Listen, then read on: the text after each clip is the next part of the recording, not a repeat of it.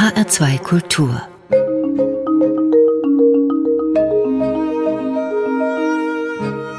Doppelkopf Heute am Tisch mit Konstantia Gursi. Sie ist Komponistin, Dirigentin und Professorin und bei mir hier im Studio. Wir beide sind geimpft, also ist das möglich. Frau Gursi, schönen guten Tag. Ich grüße Sie. Sie leben seit 1987 in Deutschland. 1962 wurden Sie in Athen geboren. Ich fange mal mit einer ganz schwierigen Frage an, das Stichwort Heimat. Wie stark wirken denn Ihre griechischen Wurzeln auf Ihr Leben heutzutage? Mit der Zeit immer intensiver weil ich empfinde, dass die aufrichtige Kommunikation der Musik gegenüber und mit dem Publikum basiert auf das Bewusstsein, woher komme ich. Und da Griechenland auch kein ähm, x-beliebiges Land ist, wenn ich das so sagen darf, und es hat sehr, sehr viel Tradition und sehr viel Geschichte, sehr viel Rhythmus, sehr viel Melodie. Nach ein paar Jahren ähm, in Berlin von meinem Studium habe ich gemerkt, wenn ich eine aufrichtige Sprache durch Musik kommunizieren möchte, dann soll ich doch anfangen, mit meinen musikalischen Wurzeln vertraut hm. zu werden. Wenn wir mal bei dem Bild der Wurzel bleiben, Bäume, Pflanzen bekommen ja über die Wurzeln ihr Wasser. Bekommen mhm. Sie über Ihre Wurzeln Inspiration? Ja, auf jeden Fall. Die direkte Inspiration ist nicht, also ich höre nicht so einen Song oder einen Rhythmus zu sagen, ja, ich mache etwas damit, sondern ähm, das, das, wir sind so aufgewachsen in Griechenland. Wir wachsen so mit dem Rhythmus und Melodie und ich lasse es eigentlich fließen. Ich habe das Vertrauen gewonnen, einfach ohne bewerten zu müssen, das in mir fließen zu lassen. Wenn Sie jetzt über Griechenland sprechen, wenn Sie darüber nachdenken, meinen Sie das gegenwärtige Griechenland oder meinen Sie das antike Griechenland, die Mythologie, die vielen orientalischen Einflüsse, das Mediterrane? Ich meine alles. Ich meine alles. Ähm, äh, man kann das nicht trennen, weil das Heute ist die Fortsetzung von gestern. Und man kann weder das Gestern noch das Heute trennen. Äh, und wie Heraklit schön sagt, das Eins ist Teil vom Ganzen und das Ganze ist Teil vom Eins. Und die Zeit ist auch zeitlos eigentlich. Können Sie vielleicht mal ganz kurz mit zwei, drei Stichpunkten sagen, wie denn das funktioniert, diese Inspiration? Also wie Sie sich inspirieren lassen? Sind das irgendwelche Melodien? Sind das irgendwelche Tonsysteme? Sind das irgendwelche Rhythmen? Sind das Instrumente? Mm, also die Inspiration eigentlich kommt aus einer Bewunderung einer plötzlichen Idee oder einer plötzlichen Bedürfnis oder einer Wahrnehmung. Es kann ein soziales Thema sein, es kann ein politisches Thema sein, es kann die Natur sein und die Natur nimmt sehr viel von meiner Zeit, die letzten Jahre zunehmend als Inspiration. Und aus der Bewunderung oder Notwendigkeit heraus über etwas sprechen zu möchten, zu wollen, dann kommt das ein nach dem anderen. Ich habe das Thema und dann suche ich die Töne, sagen wir so. Als Musikerin sind Sie viel unterwegs. Sie sind Professorin in München, leben, haben, glaube ich, den Lebensschwerpunkt, Lebensmittelpunkt auch wahrscheinlich in München, vermute ich mal. Mhm. Aber wenn Sie über Ihre Wurzeln sprechen, vermute ich auch, dass Griechenland auch heutzutage, auch geografisch noch für Sie ganz präsent ist.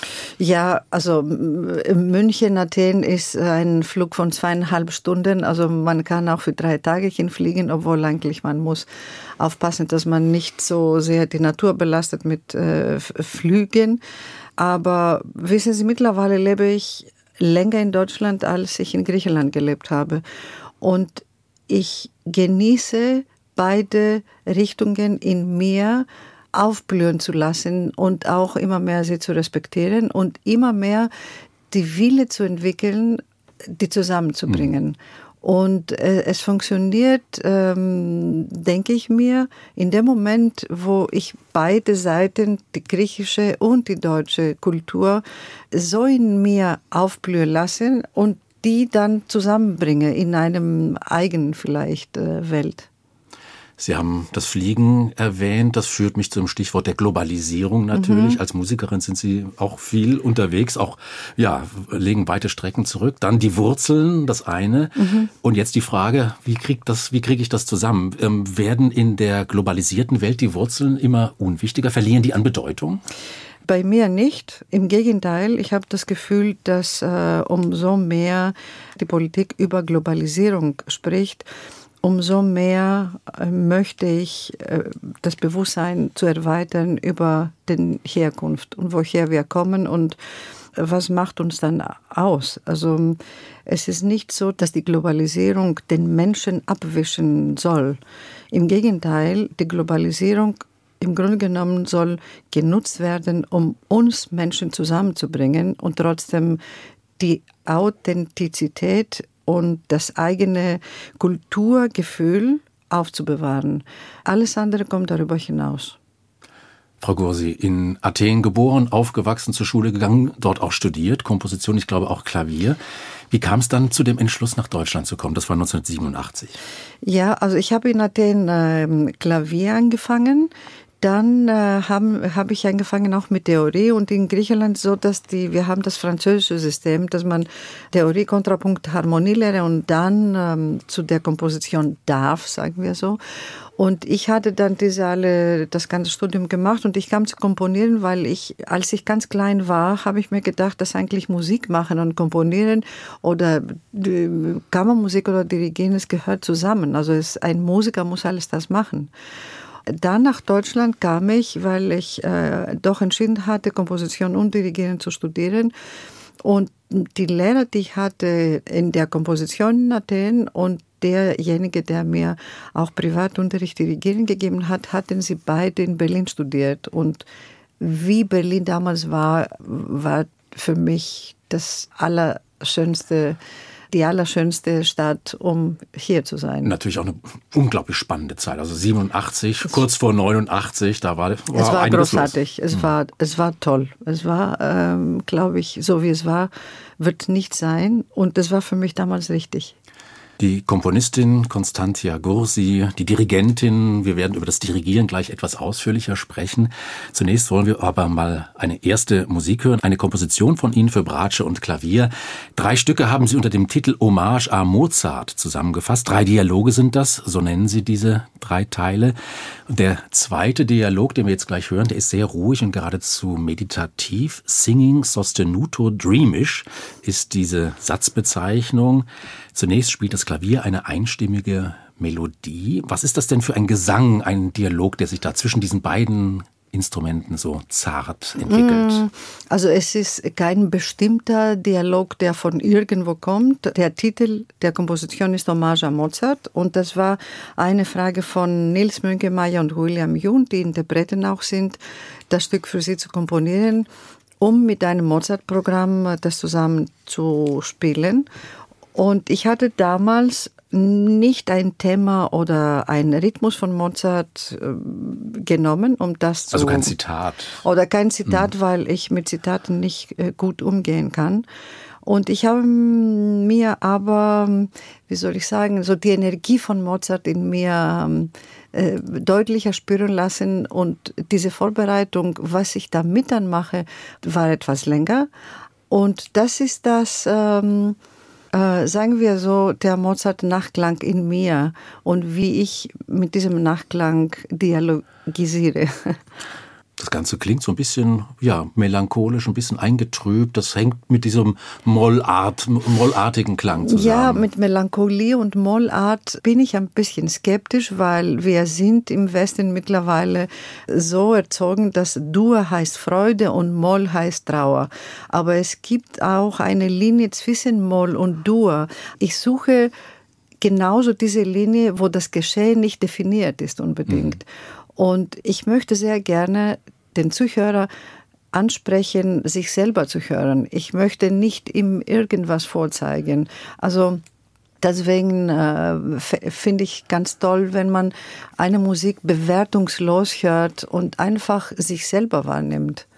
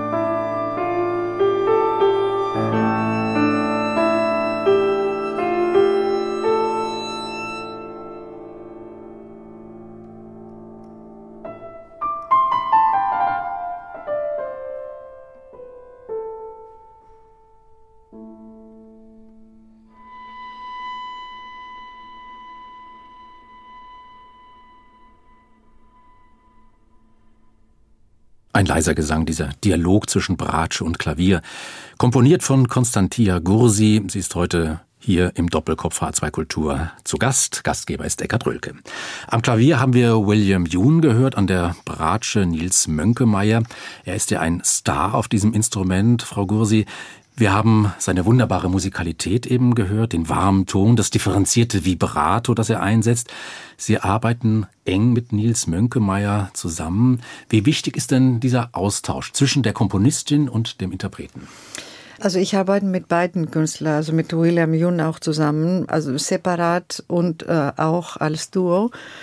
Es ist so, dass wenn du als oder wenn ich als Komponistin den, äh, den, den Instrumentalisten kenne, entsteht eine Selbstverständlichkeit in der Kommunikation, die schneller die Türen der Inspiration öffnet. Man braucht nicht bestimmte Dinge zu erklären. Also man spricht über eine Idee oder ein Bedürfnis, ob das Technik oder Interpretation ist oder eine neue Idee. Und dann hat man einen sehr schnellen Zugang. Und ich bin dafür tiefst dankbar, mit Nils und William zusammenzuarbeiten. Und ähm, ich, ich finde sie sowieso großartig. Mhm. Und mit der Zeit spürt man, dass die Freundschaft, die dadurch entwickelt ist, eine große, große Rolle auch spielt. Dieser Dialog, der klang ja ausgesprochen harmonisch oder wenn man so will, schön in Anführungsstrichen. Manche zeitgenössische Komponisten, die scheuen ja die Schönheit wie der Teufel das Weihwasser. Sie haben da, wie soll ich sagen, Sie haben da, Frau Gursi, keine Berührungsängste mit der Schönheit. Nee, Im Gegenteil, ich suche sie, weil wir sind in einer schönen Welt. Warum soll man oder darf man nicht darüber sprechen? Ähm, wissen Sie, ich glaube, der Zweite Weltkrieg hat äh, uns Menschen viel äh, weggenommen und natürlich auch anderes neu gebracht. Unter anderem hat uns die Suche nach einem intellektuellen Weg verstärkt, was auch natürlich gut war und ist. Aber wir dürfen nicht vergessen, dass Seele und Herz auch noch existiert. Also wir sind nicht nur Rolle, sondern wir sind Menschen. Und der Mensch ist ein Ganzes von mehreren Ebenen sozusagen. Und ich bin eigentlich äh, mit Schönheit aufgewachsen, indem ich zum Beispiel Akropolis jeden Tag in Griechenland sehe. Also ich kann nicht Akropolis sehen und dann irgendwelche schräge Töne noch schreiben. Schönheit, Akropolis, das heißt in diesem Fall auch Proportion? Absolut, absolut. Also die Proportion spielt eine große Rolle, die Dramaturgie spielt eine Rolle und es gibt auch Male, wo ich ein Stück zum Beispiel komponiere und plötzlich ich die nächsten zwei Takte nicht habe, aber ich habe den vierten Takt in mir und ich lasse sie leer, weil ich weiß es, dass dazu etwas gehört und das kommt dann später. Lassen Sie uns über die Dirigentin Gursi sprechen, Frau Gursi. Sie haben eine Zeit lang auch bei Claudio Abado bei den Berliner Philharmonikern assistiert. Wie hat Sie das denn geprägt? Welche Erfahrungen haben Sie da bekommen? Also Claudio Abado war und bleibt für mich ein Vorbild der Intensität im Konzert, der Stille eigentlich bei der Probe und der Beweis, dass das innere Bedürfnis mit Musik zu kommunizieren, das tiefe innere Bedürfnis existiert, weil wir haben, glaube ich, alle immer das erlebt, dass im Konzerten war eine ganz andere Energie und Spannung da. Und diese Stille und dieser Höhepunkt, Höhepunkt im Konzert war für mich eine große Schule, ist eine Herausforderung immer noch heute und eine große Bewunderung und Dankbarkeit, dass ich das so nah erleben dürfte. Auch die Zusammenarbeit zwischen Abade und den Orchestermusikern, war das auch vorbildlich aus Ihrer äh, Sicht? Die Zusammenarbeit, äh, also was Proben angeht, ähm, habe ich gemischte Gefühle, weil er sehr wenig geprobt hat. Und dadurch, die Musiker haben sehr viel von sich gegeben. Ich weiß es immer noch nicht heute, ob das aus Vertrauen den Musiker gegenüber kam und Respekt oder aus einem Eigenentscheidung, nicht viel sagen zu wollen während der Probe. Und darauf zu vertrauen, dass es im Konzert dann zündet. Ja, ja, weil es sind auch großartige Musiker. Hm. Im Februar haben Sie, glaube ich, in Düsseldorf im Landtag von NRW an einem runden Tisch teilgenommen zum Thema Dirigentinnen an die Pulte. Mhm. Eigentlich wollte ich auf dieses Thema nicht zu sprechen kommen, in der Erwartung, dass wir über Selbstverständlichkeiten eigentlich ja nicht sprechen sollten mhm. hier in dieser Sendung. Dirigierende Frauen. Zeigt denn solch eine Veranstaltung, dass Frauen am Pult immer noch keine Selbstverständlichkeit sind? Das zeigt es auf jeden Fall. Nur, ich bin auch mittlerweile der Meinung, und ich wollte eigentlich am Anfang nicht teilnehmen. Am Ende und wegen Corona habe ich dann äh, doch Ja gesagt. Das war auch, äh, glaube ich, auch richtig so. Ich glaube, umso mehr über eine Situation oder über ein Thema sprechen, wir füttern dieses Thema. Und letztendlich, es geht um Musik. Und die Musik hat nicht weibliche oder männliche Seite. Wenn man das richtig versteht, dann werden wir aufhören, darüber zu sprechen. Das ist die eine Seite. Und die andere Seite, die Veranstalter oder die Manager, die eine äh, Frau jahrelang nicht eingeladen haben, und dazu kann ich mehrere Lieder davon erzählen, sollen auch nach Hause gehen, weil es gibt auch neue Generationen und diese Generation liebt die Musik und ähm, sieht nicht, ob das Frau oder Mann ist. Und natürlich besteht jetzt die Gefahr, dass wir auf der andere Seite kommen und sagen, ja, wir sollen Frauen unterstützen und Frauen unterstützen. Und wieder geht es nicht um hm. Musik. Es geht um die Verpackung. Und irgendwann müssen wir das verstehen. dass eigentlich der Inhalt ist wichtig. Und werden wir das irgendwann verstehen? Ich will hoffen. Sie sind optimistisch. Ja, absolut. Und kämpferisch. Auf jeden Fall. Wir wollen Sie jetzt als Dirigentin hören. Sie interpretieren dabei zusammen mit dem Lucerne Festival Academy Orchestra ein eigenes Stück. Der dritte der vier Sätze aus dem Werk Niel, Two Angels in the White Garden. Frau Gursi, Engel spielen, glaube ich, in den vergangenen Jahren in ihrer Gedankenwelt eine nicht unwichtige Rolle. Was sind das für Geschöpfe? Engel für mich spielten und spielen immer noch eine große Rolle, eher als Wesen von der unsichtbaren Welt, aber eine Welt, die in uns ist und die uns begleitet. Und ich glaube, jeder spürt solche mhm. Momente. Und diese Momente waren und bleiben in meinem Leben sehr wichtig in mehreren Momenten. Und sind nicht die Engel, die wir von der Kirche oder von den Bildern, als wir klein waren, äh, kennen. Das hören wir jetzt auch, nämlich ein ziemlich energische, energiegeladene Engel. Äh, ja, also und das, diese Reihe gehört zu einer Kompositionsreihe, die inspiriert ist von modernen Engelskulpturen äh, von Alexander Bolzin, ähm, ein Berliner befreundeter Künstler, den ich sehr schätze und mit dem sehr oft auch zusammenarbeite. Also jetzt dieser Satz aus dem Werk Nuel von Konstantia Gursi.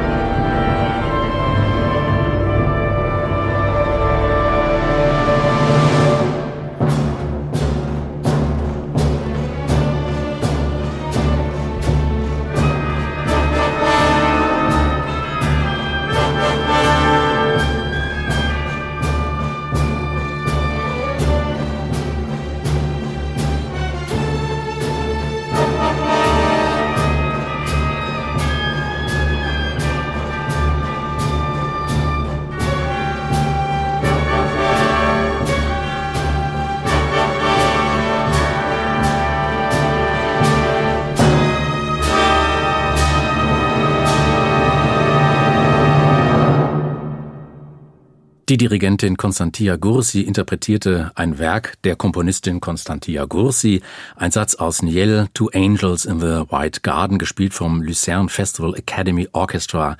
Ein Werk, das auch auf ihrer ECM-CD Anarchikon enthalten ist. H2 Kultur Doppelkopf heute am Tisch mit der Musikerin Gursi. Gastgeber ist Eckhard Röhlke. Am Anfang hatte ich das schon gesagt, Frau Gursi. Sie sind seit 2002 Professorin an der Musikhochschule in München und zwar Professorin für Ensemble, Leitung, neue Musik. Wenn man als Instrumentalist Unterricht bekommt, dann kann man in Corona-Zeiten das irgendwie online von seinem Lehrer, seiner Lehrerin irgendwie mitgeteilt bekommen, diesen Unterricht. Allerdings Ensembleleitung ohne Ensemble, das ist nicht möglich. Wie ähm, haben Sie die letzten Jahre, Monate ähm, erlebt als Lehrerin, als Dutzend? Ja. Also wir haben, äh, glaube ich, in der Zeit, seit März äh, 2020, als das Lockdown angefangen hat, so viele Proben und auch Aufnahmen und auch Konzerte gemacht, die ungeplant waren, wie eigentlich nicht das Jahr davor, weil ähm, ich ähm, unbedingt wollte, dass die Studenten beschäftigt sind und immer zwischen den Lockdowns-Zeiten, wo erlaubt war, entweder mit fünf Leute zu proben oder bis 20 Leute zu proben, habe ich die Gelegenheit auch ausgenutzt und ähm, haben wir sehr, sehr viel gemacht. Haben wir auch eine CD aufgenommen mit acht Uraufführungen, die auch nominiert war für den Deutschen Schallplattenpreis im Januar, Februar. Wir haben auch andere Sachen aufgenommen. Wir sind in dem Biennale von Venedig auch gefahren mit Boost, so dass wir nicht äh, mit anderen Leuten zusammenkommen und so weiter. Also es war sehr viel Aktivität. Also gab es Möglichkeiten und Sie haben auch alles dran gesetzt, diesen persönlichen Kontakt zu, zu unbedingt, haben. Unbedingt, unbedingt, weil äh, ich finde, dass in jeder Situation kann man eine Lösung finden und in jeder Situation gibt es eine Möglichkeit, den nächsten Schritt zu machen. Und dieser Schritt vielleicht ist auch besser, als der Schritt, den man sonst gemacht hätte. Ich hatte es vorhin nicht erwähnt, als wir gesagt haben, dass Sie in Berlin dirigieren, komponieren, dirigieren ähm, studiert haben, dass Sie da auch relativ schnell ein Ensemble gegründet haben. Jetzt in München als Professorin haben Sie auch ein Ensemble gegründet, das Ensemble Octopus für Moderne, für die Musik der Moderne. Welche Idee steckt denn hinter solchen Ensemblegründungen? Also das ist auch ein äh, Abado, auch ein Vorbild, äh, muss ich auch sagen. Äh, und gleichzeitig ist das Bedürfnis, mit möglichst jungen Musikern zeitgenössische Musik aufzuführen, nicht weil ich unbedingt selber die zeitgenössische Musik in sich liebe, sondern ich finde, das ist Notwendigkeit, dass wir zeitgenössische Musik aufführen, weil diese Musik ist der Spiegel von heute. Ähm, wir gehen in eine Ausstellung äh, mit, mit Bildern, mit bildenden Kunst und äh, das ist selbstverständlich, aber wir gehen weniger, also wir alle als Menschen meine ich, ähm, zu einem Konzert mit zeitgenössischer Musik. Und oft sagen Veranstalter oder Publikum, ähm, ist die zeitgenössische Musik ist zu viel verkopft und äh, andere noch Bewertungen. Und ich finde es unfair, weil wir erleben heute und es ist sehr wichtig, dass wir das heute auch akustisch realisieren und dass wir dadurch miteinander respektvoller umgehen. Ich möchte über ein weiteres Ensemble sprechen, das Sie gegründet haben, Frau Gursi. Opus 21 Musik Plus. Mhm. Ich weiß nicht, ob ich das richtig ausgesprochen ja, habe. Nicht ja. Musik Plus oder Nein, Musik Plus. Plus. Danach auch die Frage, was ist mit diesem Plus gemeint? Also mit dem Plus ist gemeint, dass man nicht äh, zeitgenössische Musik nur aufführt, sondern zeitgenössische Musik in Zusammenbeziehung mit äh, anderen Musikrichtungen, ob das Improvisation, Jazz, traditionelle Instrumente ist oder man mit zeitgenössischer Musik äh, Education-Programme macht oder mit zeitgenössischer Musik mit anderen Kunstformen auch zusammen ein neues Projekt, eine neue Idee entwickelt. Es hat sich gezeigt, nach dem ersten Ensemble, was ich in, in meiner Studienzeit, das Attacker Berlin, gegründet habe, dass sehr viele junge Leute von der Zeit haben eigene Ensembles gegründet, Ähm, viele Studenten, die eigentlich mit neuer Musik nichts zu tun haben wollten, sind heute auch in, in mehreren zeitgenössischen Ensembles als Mitglieder. Danach war das Ensemble Echo in der Hans-Heißler Hochschule, was ich auch für acht äh, Jahre geleitet habe. In Berlin. In Berlin. Das, äh, sie sind auch daraus sehr viele junge Leute in der ganzen Welt, die zeitgenössische Musik spielen. Und das Wichtigste ist, dass man weiß, dass die zeitgenössische Musik auch Gefühle hat. Und um sie zu interpretieren, muss man mit noch mehr Gefühle und noch mehr Bewusstsein, sagen wir, als eine Tchaikovsky-Symphonie, die wir im Moor haben, aufführen. In dem Moment, wo das passiert und wir durch die zeitgenössische Musik Emotionen ausdrücken, können wir auch dem Publikum direkter auch erreichen. Sie haben es eben schon gesagt, Frau Gursi, Ihr Interesse auch an anderen Kunstformen, anderen Kunstrichtungen. Haben Sie eine Affinität zur Malerei, zum Film, zur Literatur oder vielleicht sogar zur Architektur? Ja, ich habe eine Affinität zu allen Richtungen, die Sie erwähnt haben. Ähm, ich bin in einem Haus aufgewachsen, wo Architektur eine große Rolle gespielt hat, weil mein älterer Bruder auch mit Architektur auch zu tun hat. Er ist auch ähm, Künstler. Und ich finde oder ich suche besser gesagt den Grund von diesen allen Richtungen, der uns Schöpfer zusammenbringt.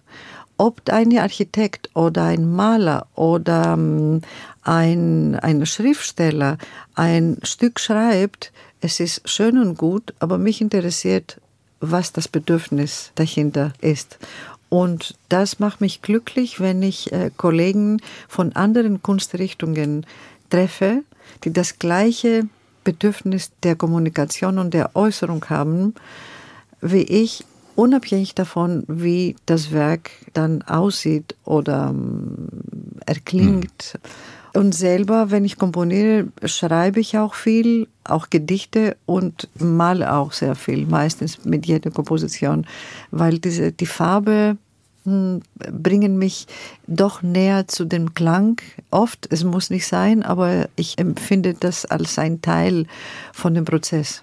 Malen, wie muss ich mir das vorstellen? Mit Buntstiften oder mit Wasserfarben? Mit allen möglichen. Also ich male mit Buntstiften oder mit Wasserfarben oder seltener mit Acryl, äh, weil es, es riecht auch in dem Ort, wo ich immer wieder bin, und mit äh, Wachsfarben. Also das äh, alles, was da in dem Moment habe. Eine Affinität zur U-Musik scheint es auch zu geben, zu dem, was man unterhaltsame Musik nennt. Sie haben sich nämlich, Frau Gorsi, noch eine Musik ausgesucht, und zwar von Tom Waits, Blue Valentine. Welche Faszination geht denn von diesem Song aus, von dieser Stimme, von dieser Melodie, von dieser Intensität? Also ich hatte Blue Valentines gehört, als es ähm, rauskam, also 80er Jahre. Ich war fasziniert von der Stimme, die einerseits fließt, aber auf der anderen Seite hatte ich das Gefühl und habe ich immer noch, dass sie im Jetzt, im Moment steht. Und die, die Begleitung auch dazu zu der Musik ist eine sehr ungewöhnliche und beides zusammen fasziniert mich immer noch.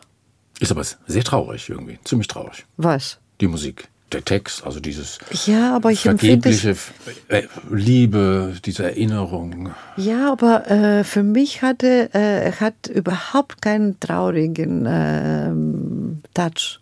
Das ist eine, eine Art Realismus, der zum Leben gehört und äh, ich empfinde nicht als traurig, sondern toll, dass es er das so äußert mit so einer fantastischen Stimme.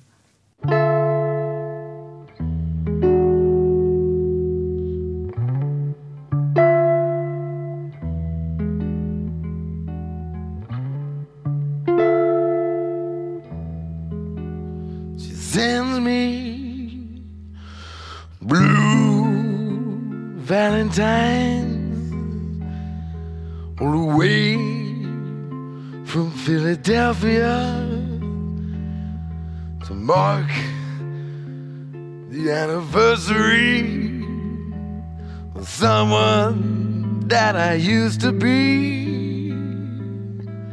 And it feels like a warring is out for my rest.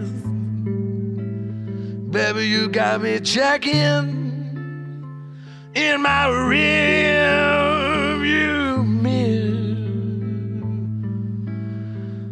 I'm always on run.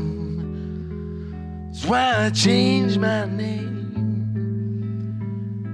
And I didn't think you'd ever find me here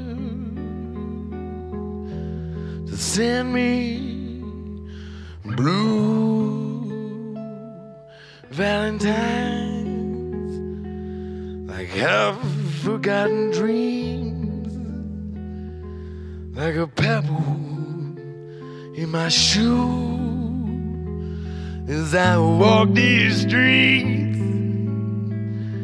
and the ghost of your memory, baby, is a thistle in the kiss. It's the burglar that can break a rose's neck. It's the tattoo, broken promise. I gotta hide beneath my sleeve. I'm gonna see you every time I turn my back.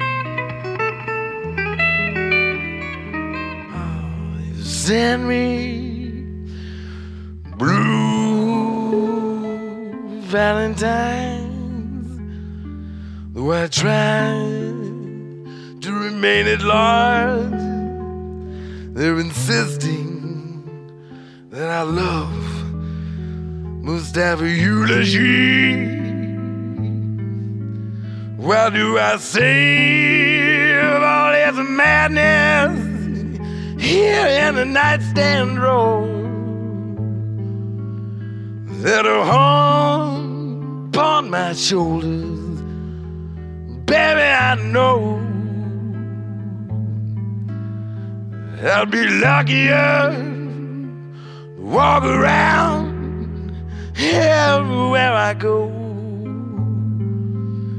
with this blind, broken heart sleeps beneath my lapel. Instead, these blue valentines remind me of my cardinal sin.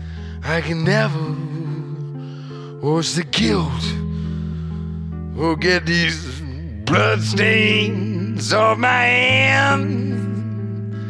And it takes a whole lot of whiskey to make these nightmares go away. And I cut my bleeding heart out every night. And I'm gonna die just a little more on each St. Valentine's Day. Don't you remember? I promised I would write you these blue Valentines, blue Valentines, blue Valentines.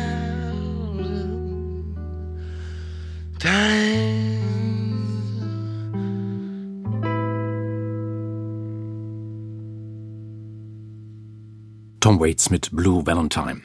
H2 Kultur Doppelkopf heute am Tisch mit der Musikerin Konstantia Gursi. Gastgeber ist Eckhard Röhlke.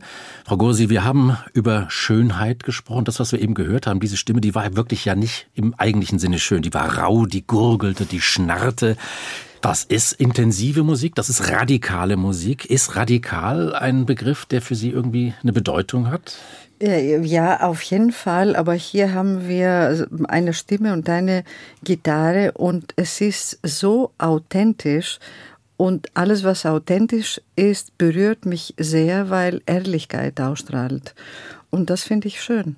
Und Tom Waits ist für Sie dann der Inbegriff von einem Singer-Songwriter, der genau diese Authentizität dann rüberbringt. Ja, das auf jeden Fall, aber ich kann das auch nicht generell sagen. Also dieses, äh, dieses Song hat ähm, mich äh, auch lange begleitet. Das höre ich immer wieder sehr gerne. Und äh, ich finde es großartig, wie eine Stimme und wie eine Gitarre den Raum so erfüllen können, der so einmalig ist, weil, wie gesagt, so authentisch ist. Zwei weitere Größen der Musikgeschichte, die spielen in ihrem biografischen Leben, in ihrem Leben auch eine wichtige Rolle. Miles Davis, glaube ich, und Ella Fitzgerald. Ist das richtig? Ja, auch, um, auch es gibt noch mehrere äh, Figuren, äh, die eine Rolle spielen. Also Keith Jarrett, auch Freddie Mercury ist eine fantastische Kunst- und musikalische Figur. Mm, ja. Also keine, John Coltrane. Also mehrere die Offenheit den Grenzen gegenüber. Also es gibt keine Grenzen für sie zwischen U und E. Diese Einteilung insgesamt ist. Wissen Sie, es gibt nur Qualität, Bedürfnis und die Suche nach Qualität und das Bedürfnis, mhm. mit einer Kunstform sich zu äußern und zu kommunizieren, ist das eigentlich das Verbindende. Und ob das jetzt ähm, U oder E oder ähm, oder Architektur oder Malerei ist, im Grunde genommen spielt keine Rolle. Das, die Rolle ist die Suche nach der Erweiterung des Bewusstseins, nach dem ehrlichen Weg zu kommunizieren und das verbindet uns dann mhm. letztendlich. Ich glaube, an der Stelle machen wir mal einen Schnitt, Frau Gursi, inhaltlichen Schnitt. Ja. Und ja, lassen Sie uns mal über etwas sprechen, worüber wir hier im Doppelkopf, glaube ich, sehr selten oder eher nicht sprechen, mhm. nämlich über das Wetter. Heute wollen wir das mal tun, über das Wetter sprechen. Sie waren vor kurzem im österreichischen Grafeneck. Beim dortigen Grafeneck Festival wurde Ihr Trompetenkonzert uraufgeführt. Und das ist erst im zweiten Anlauf gelungen. Was haben Sie denn da für Erfahrungen gemacht mit Blitz und Donner? Also in Grafeneck war ich Composer in Residence 2020 und das Festival hat entschieden, trotz Corona, das Programm zu ändern und sie konnten auch äh, ein paar Konzerte machen. Mein Konzert ist auch verschoben ähm, vom August. Ich sollte meine Uraufführung dirigieren und vierte Maler. Und hier Buchbinder hat entschieden, dass, äh, dass ich das Eröffnungskonzert dirigiere. Rudolf Buchbinder, der Genau, Rudolf Buchbinder, der mhm. Festival, künstlerische Leiter, hat gewollt, dass ich das Eröffnungskonzert dirigiere mit äh, Beethoven Ouvertüre, mein Trompetenkonzerto mit dem Titel Y und dann ähm, wäre das Beethoven Trippelkonzert. Das Wetter war fantastisch.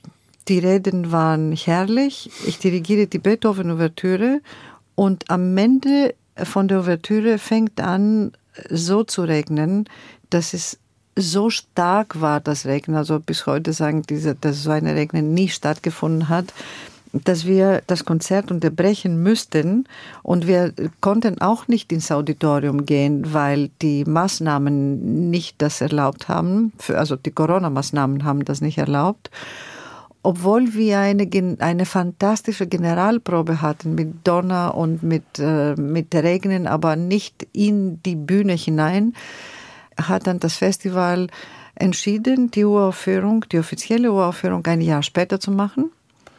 Und das war jetzt am letzten Tag des Festivals und zwar am letzten Tag des 15-jährigen Jubiläums des Festivals. Und wir haben dann die Uraufführung im Auditorium gespielt und das war fantastisch. Und weil Sie mich fragten auch mit dem Wetter, also alles das, was Naturentscheidungen ähm, angeht, können wir überhaupt nicht beeinflussen direkt, aber indirekt, indem wir auf die Natur achten. Und auch die Natur schützen und nicht sie schützen nur um sie zu schützen, sondern weil wir uns schützen sollen. Die Natur regeneriert sich, sie, sie regeneriert sich nur die langsam. Braucht uns Menschen nicht. Sie, und sie braucht uns Menschen nicht, genau. Und wir sollen eigentlich die Natur schützen, um uns zu schützen, weil wir sind nur ganz kurz da. Die Natur ist immer da. Wir wollen jetzt noch über einen Musiker sprechen, dessen Namen Sie eben schon mal kurz erwähnt haben, Keith Jarrett. Das mhm. ist die finale Musik, die Schlussmusik hier in diesem Doppelkopf, Frau Gursi. Was ist das für ein Musiker, der Sie so inspiriert hat oder der Sie auch so lange beschäftigt hat? Also ich habe auch das Kölner Konzert als erstes von ihm gehört und ich habe immer noch das Gefühl, dass er anfängt mit dem Thema und mit einer Selbstverständlichkeit geht er immer tiefer, immer tiefer, immer komplizierter und trotzdem kann ich ihn folgen, was er meint. Das ist so, äh, als ob er einen, einen Weg öffnet in einem Wald, wo du denkst, ich komme mhm. nicht raus. Aber es ist so selbstverständlich, dass du trotzdem weitergehst und äh, dieser Wald wird reicher und schöner und dichter. Und entdeckst du eine Schönheit, die du davor nicht erwartet hast. Das Köln-Konzert 1975 war das und Keith Jarrett irgendwie so ein Grenzgänger ja auch zwischen Jazz, also was wir hören, ist so eine Improvisation, obgleich sie ganz zielgerichtet ist. Ja, die ist zielgerichtet und man spürt auch eine Dramaturgie. Und, ähm, das hatten Sie vorhin ja auch schon mal gesagt, wie wichtig Dramaturgie ist. Proportion, Dramaturgie. Proportion, Dramaturgie ist wichtig, weil das kann der Mensch folgen. Wenn etwas ohne Proportion und ohne Dramaturgie ist, kannst du nicht folgen und nicht einordnen, also un, un, unser Geist. Und deswegen die Schönheit, wieder Schönheit ist von Proportionen und klaren dramaturgischen Prozessen, ähm, sagen wir, geregelt.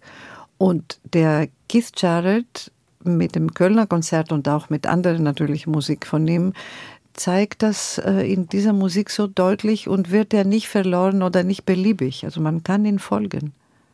Keith Jarrett mit dem ersten Teil aus seinem Köln-Konzert von 1975. Und damit sind wir am Ende unserer heutigen Doppelkopfsendung hier in H2 Kultur angekommen mit der Musikerin Konstantia Gursi, Gastgeber Weikert Rölke. Frau Gursi, ich danke Ihnen. Ich danke Ihnen, Herr Rölke.